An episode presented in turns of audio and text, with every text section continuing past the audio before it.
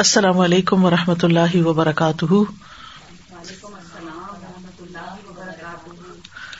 نحمد و نسلی اللہ رسول کریم ام آباد فعز باللہ من الشیطان الرجیم، بسم اللہ الرحمٰن الرحیم۔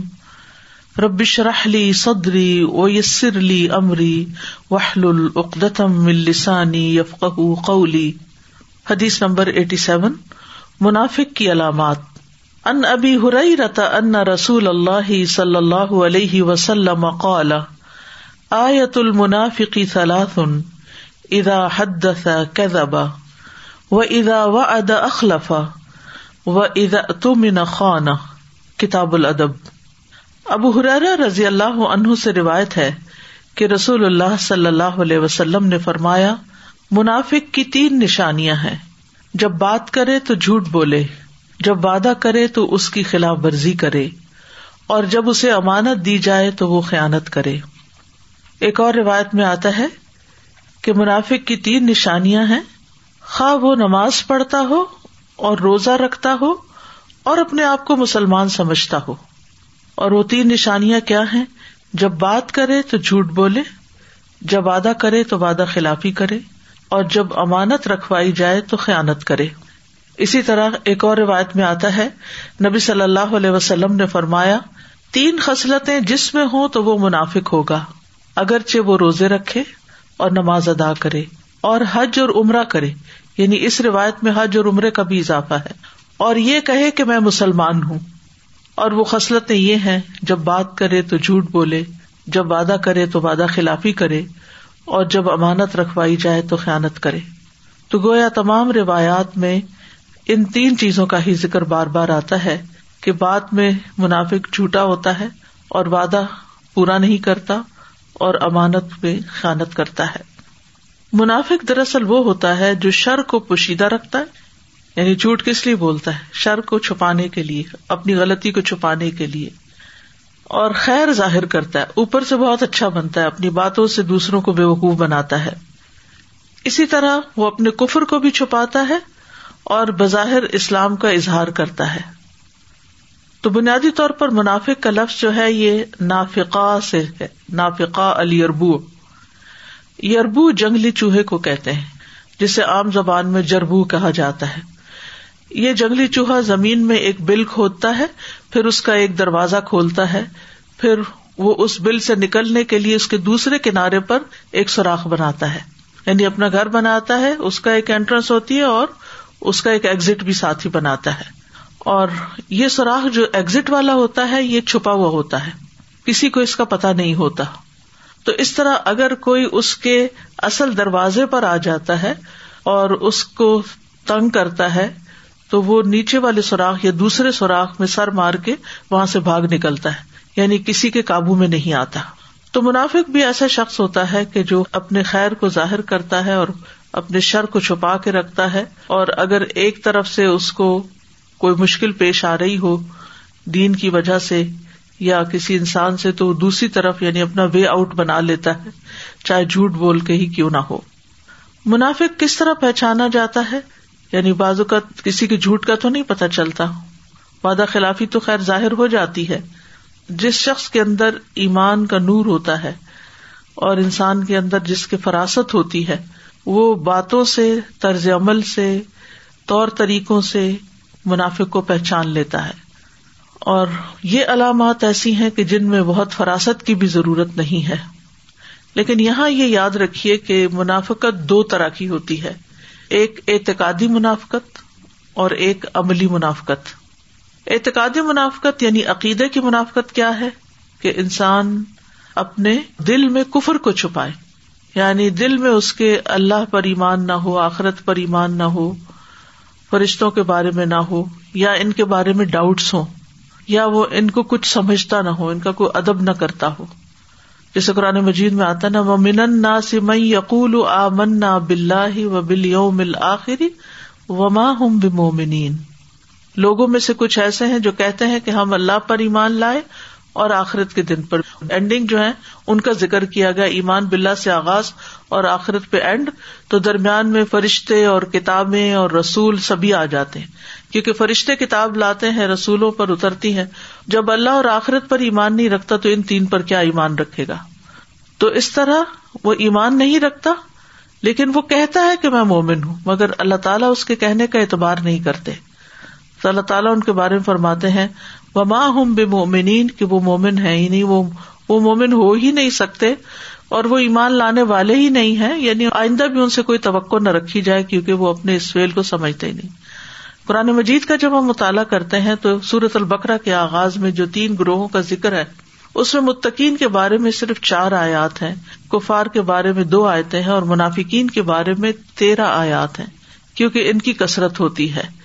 اور بہت سے لوگ صرف خوف کے مارے اگر اسلام مضبوط ہو یا اپنے آس پاس کے لوگوں کے اندر برا نہ کہلوانے کی وجہ سے وہ اپنے اسلام کا یا ایمان کا یا نیکی کا یا تقبہ کا اظہار زبان سے کرتے رہتے ہیں۔ کیونکہ وہ من ناسم یقول، یہ باتیں صرف ان کے قول کی حد تک ہوتی ہیں۔ جہاں تک عمل کا تعلق ہے تو وہ نہیں ہوتا۔ تو منافقت کی یہ قسم جس میں دل میں کفر ہو اور بظاہر اسلام کا اظہار کیا جائے، ایمان کا اظہار کیا جائے یہ اعتقادی یا عقیدے کا نفاق ہوتا ہے اور دوسرا جو ہے وہ عملی نفاق ہوتا ہے یعنی جس میں انسان کے عمل کے اندر سچائی نہیں ہوتی اور اس میں خاص طور پر جھوٹ پر نفاق کی بنیاد ہے۔ اگر آپ دیکھیں تو بات میں جھوٹ تو جھوٹ ہے ہی، وعدہ خلافی بھی ایک طرح کا جھوٹ ہے اور امانت میں خیانت جب کوئی کرتا ہے، جب کوئی پوچھتا ہے اس سے کہ میری امانت مجھے لوٹاؤ، تو بھی وہ جھوٹ بول دیتا ہے۔ تو ان میں جو سب سے اہم ترین علامت ہے وہ جھوٹ ہے۔ ادا حد سا کا دبا مثلاً کسی کے بارے میں وہ کہتا ہے کہ فلاں نے ایسا اور ایسا کیا اور جب آپ تحقیق کرتے ہیں تو ویسا نہیں ہوتا۔ اس نے کچھ کیا نہیں ہوتا۔ تحقیق کے بعد جب کسی کی ایسی علامت ظاہر ہو جائے تو آپ سمجھے کہ اس کے اندر نفاق کا ایک حصہ ہے۔ اسی طرح جب وہ وعدہ کرتا ہے کہ میں یہ کام کر دوں گا، یہ کہتا ہے کہ میں کل دو بجے آ جاؤں گا، لیکن پھر وہ آتا نہیں۔ اسی طرح کوئی بھی کمٹمنٹ کر کے پھر اس کے بعد اس سے پیچھے ہٹ جاتا ہے۔ اس کی دو وجوہات ہوتی ہیں، ایک تو حقیقی وجہ ہوتی ہے، شرعی ازر ہوتا ہے، تو وہ منافقت میں شمار نہیں ہوتا یعنی اس کے اندر نفاق نہیں ہوتا۔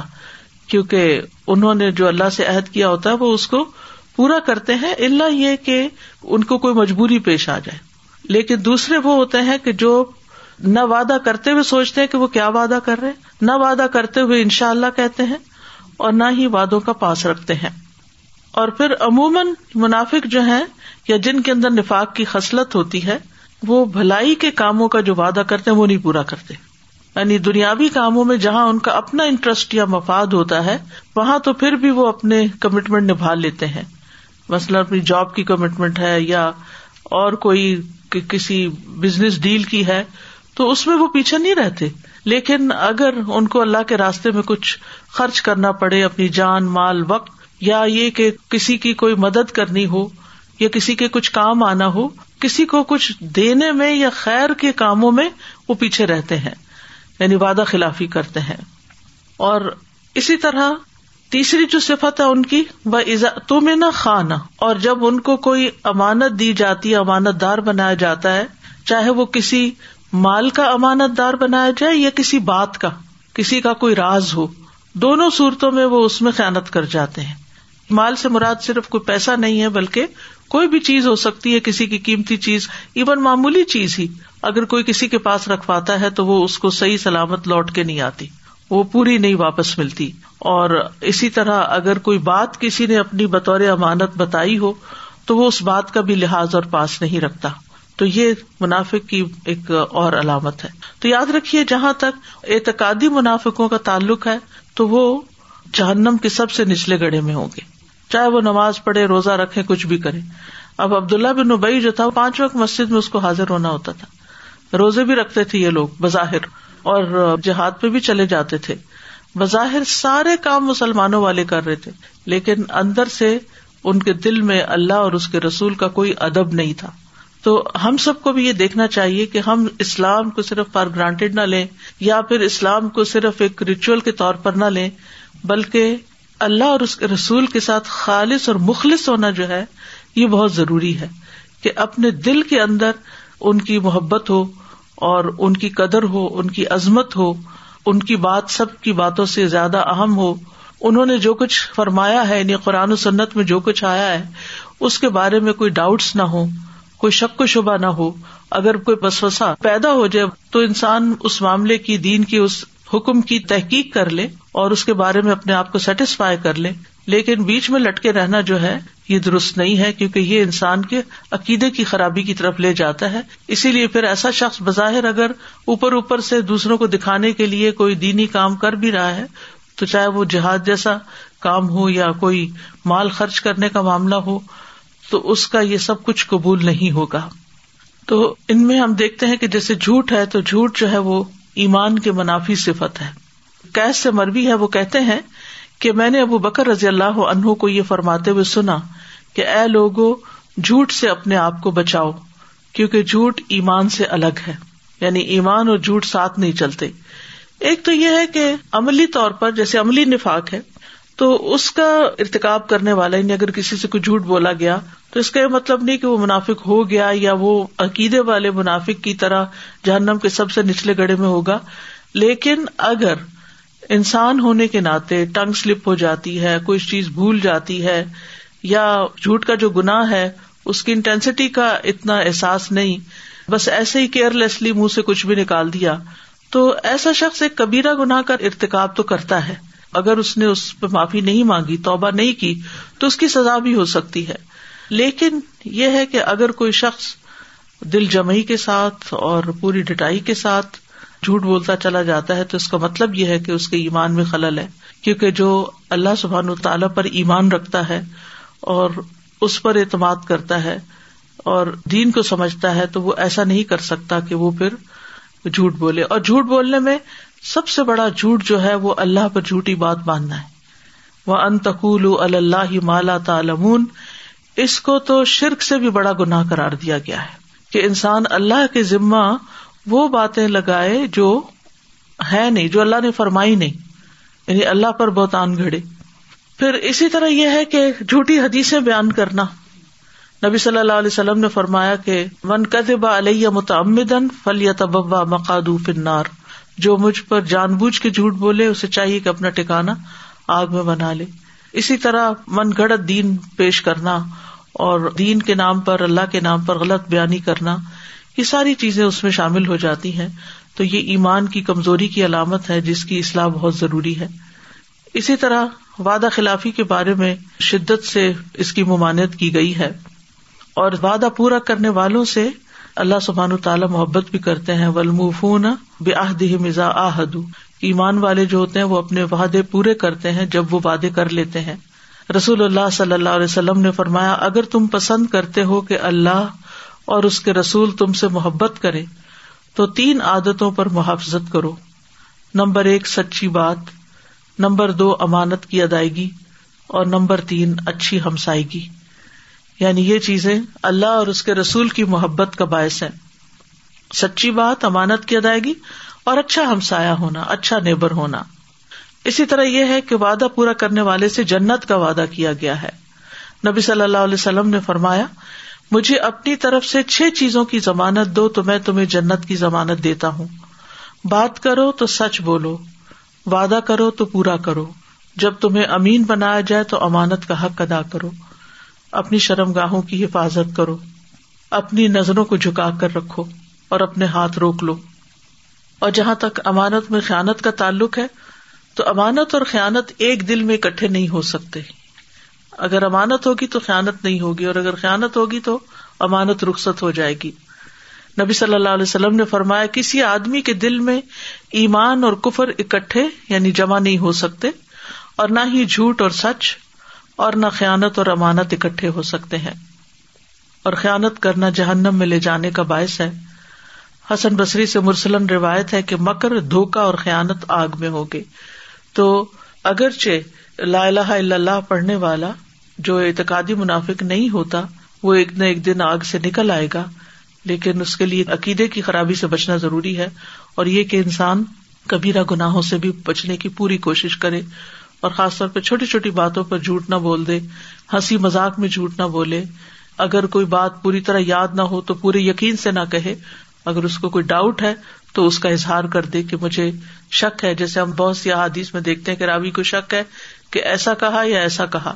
تو وہ اسی وجہ سے بیان کر دیتے تھے کہ کسی قسم کا کوئی ابہام نہ رہے حق بات کے بیان کرنے میں۔